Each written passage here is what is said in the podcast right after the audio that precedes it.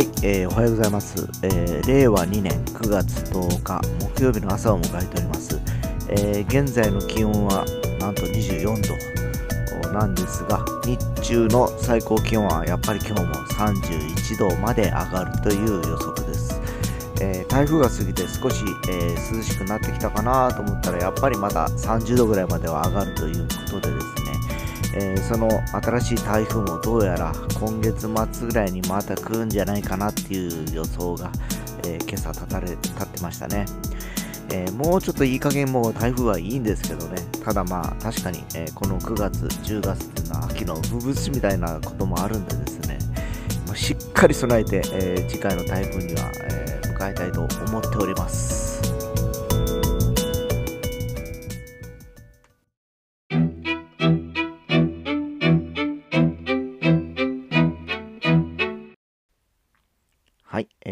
今日はですね、1980年にリリースされました、えーアメリカの、えーピアニストのジョージ・ウィンストンという方がいらっしゃるんですけど、えー昨日はですね、え9月というテーマをですね、え元に、え3曲、え紹介をさせていただいたかと思うんですけど、え今日はそのジョージ・ウィンストン、まあ、彼のアルバムで、えーオータムって全く秋というタイトルなんですけど、えーまあクラシックまあ、ある意味ピアノ一本ですね。で、まあ、あの構成されてるアルバムなんですけど、当時ですね、確か、マクセルだったっけな、TDK だったっけな、ちょっと忘れたんですけど、なんか、まあ、日本のコマーシャルでですね、その曲が、あの、使用されましてですね、えー僕自身もまだ高校生だったっけな、ぐらいだったと思うんですけど、えーなんかこう、すげえなと思ってですね、それを、あの、レンタルレコードで借りて、えー聴き入ってた、あことがあります。で、今思えばですね、えーそれがあの、まあ、あの、歌がない、あの、要はフュージョンだとか、ジャズとか、クラシックとかの音楽を聴き始めたきっかけだったような気がします。えー確か、えーそうですね、えー当時はまだ、あの、日本ではいろんな、あの、ニューミュージックだとか流行ってたりだとか、えーまあ、あの、洋楽で言うと、やっぱりその当時はですね、やっぱポップミュージック、マイケル・ジャクソンを筆頭にですね、えーまあ、ロックも、あの、まあ、えー UK ロックで言うと、ストーンズだとか、えーまあ、ポール・マッカートニーだとか、まあ、大御所がいてですね、えー若手が台頭してき始めたかなという頃だったような気がしますね。えーで、そんな時に、あの、そのあの、テレビで、この曲いいなと思って聞いたのが、その、ジョージ・ウィンストンさんの、えー Autumn というアルバムです。えー全部で確か10曲もないような気がして、8曲ぐらいの構成だったと思うんですけど、えー普通にですね、今、あの、例えば、あの、コーヒーを飲みながらだとか、えあるいはお仕事をしながらだとか、え喫茶店とかの BGM とかでもですね、普通に使えちゃう、えまあ、あの、クオリティでございましてですね、え今朝もなんかひょっこり思い出して、僕、あの、Apple Music で引っ張り出してですね、聞いてたとこなんですね。あ、なんか懐かしいなっていう、さっき言ったように、若い頃にそのアルバムを手にしたジャケットのイメージだとかですね、えーで、それがもう約40年の時を経てるんですけど、今聞いてもまあ全然色あせてねえじゃんっていうぐらいですね、やっぱり音楽っていうのはなんか廃れないなという感じをちょっと思いましたんですね、ちょっと今日取り上げたんですけど、まあね、あのアコースティックピアノの音なんですごく癒されているは癒されるんですけど、一度ちょっと弾けるかどうかちょっとチャレンジしたことがあるんですね。あの若い頃にですね。で、まあ、この、この手のですね、あのピアノの音楽というのはやっぱり基本からやってないと無理だっていうことにやっぱり、えーぶち当たりましてですね、えやはりクラシックをやってる方っていうのはきっちりやっぱ教科書通りで弾けないとダメなんですよ。で、僕みたいにバンドとか上がりの独学小僧があのピアノ弾いたところでですね、やっぱりあのどっかでその規則正しくあの規律に沿わないっていうかですね、ずれちゃったりだとか、どうしてもあのね、あの枠にはまりきらないっていうのと、自分自身がちょっとその枠にはまりたくないあの感覚があってですね、えーついついなんか遊びたくなるっていう、まあ変なあの癖があるんですね。ちょっとアレンジっていうか、あのアドリブを入れたくなるという。でそういう人間はどっちかというと、えーそのクラシックよりも多分フュージョンとかジャズ寄りなのかなという気がするんですけどね。まあでも当時まあ確かにクラシックのジャンルの枠組みであったんですけど、まあフュージョンとして見ても聞けなかないなっていう感じはしますので、えー、今ですね、あの、おそらくあの、サブスクで Apple Music だとか、まあ、Spotify とかございます。えー、で、まあ、あの僕はですね、課金してちゃんとあの Apple Music とか使ってるんですね。で、Spotify とかも課金すればですね、聴きたい曲っていうのはすごくとすぐ飛んですぐ聴けるんですけど、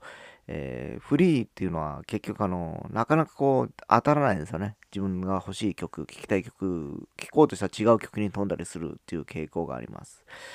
で、まあ、あの、もしあの、今、あの1000円ぐらいかな。えー、うちあの、家族で Apple Music やってるんで1500円ぐらいしかないんですけど、3人だから500円ぐらいですよね。えー、Spotify も確かそういうファミリープランとかもあります。えー、だからもし、あのね、えー、月々サブスクっていうのはもう定額制なんでですね、携帯にお金を払う感覚でですね、えー、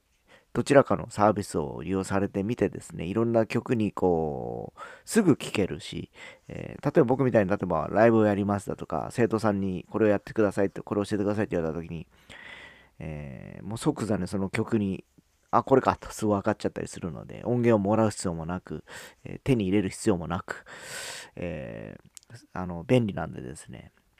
さっきこれまでも紹介したアルバムはほとんどもうそこにありますのでですね、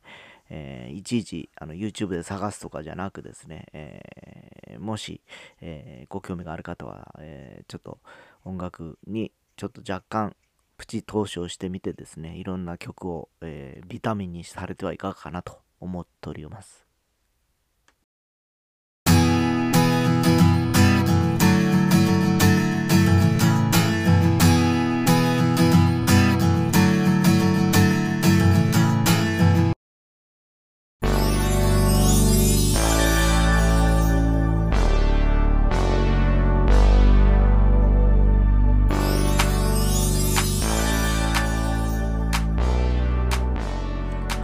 えー、先ほどあのジョージ・ウィンストンの話をしたかと思いますが、えー、実は彼はその「オータム」というアルバムを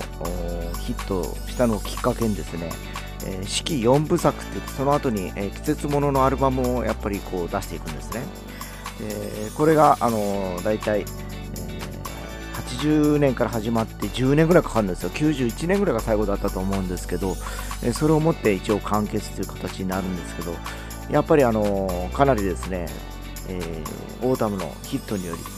えー、全世界的にもその彼の存在だとか曲が知れ渡るようになりいろんなシーンで、え、聞かれたりするようになってですね、えそのきっかけで僕もやっぱり耳にして、え手に入れたという流れがあるんでですね。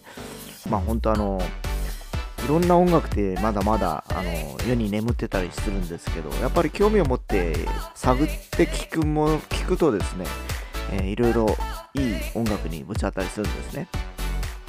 でどうしてもやっぱり、えー、一般の方々っていうのはテレビで聞きました、ラジオで聞きましただとか、えー、ドラマの主題歌でしただとかいうところから入っていくんだろうと思うんですけど、えー、もともと僕は大学生の頃にレンタルレコーダーでアルバイトしてたこともあってですね、えー、いろんなあのお客様から聞かれてたんですね。こんなシーンで使いたいんだけど、どんなアルバシーあのレコードありますかとかですね。で、まあ僕自身もそれがあの結構ですね、えー、好きだったんでですね、暇な時にはいろんなレコードを聴いてたんですよ。これはどんな、あれはこんなさ。気がつけば、あの、いろんなジャンルを耳にするようになって、その中で、まあ、あの自分が好きなものもあれば、えー、まあ、あのそのシーンで、この音楽こういう時に合うんじゃないかなとかいうのをちょっとこう、ね、えー、考えるようになったんですけどね。で、今となっては、まあ、あのそのシーンを思い浮かべる感覚が例えばライブとかするときのですね、えー、音楽の構成だとかなんとなくその空気感を描くときの、えー、要するにモチーフという感じにしてるんですけどね。やっぱりそう考えるとですね、えー、多ジャンルでいろんなものを聞かれてみるとですね実はいろんな発見があってんですね、えまあ、日頃洋楽を聴いてない方もですねいろんなこれをきっかけにですね、えちょっと耳にしてみるとですねあいい歌やなとかいうのは結構あると思います。実際あの歌詞とか分からなくてもですね、メロディーが良かったり、音の感じが良かったりですね、えー、このロックの感じいいなとかいうのも結構ありますのでですね、えーまたこれからも紹介していきたいと思いますのでその機会にはぜひ聴いてみてください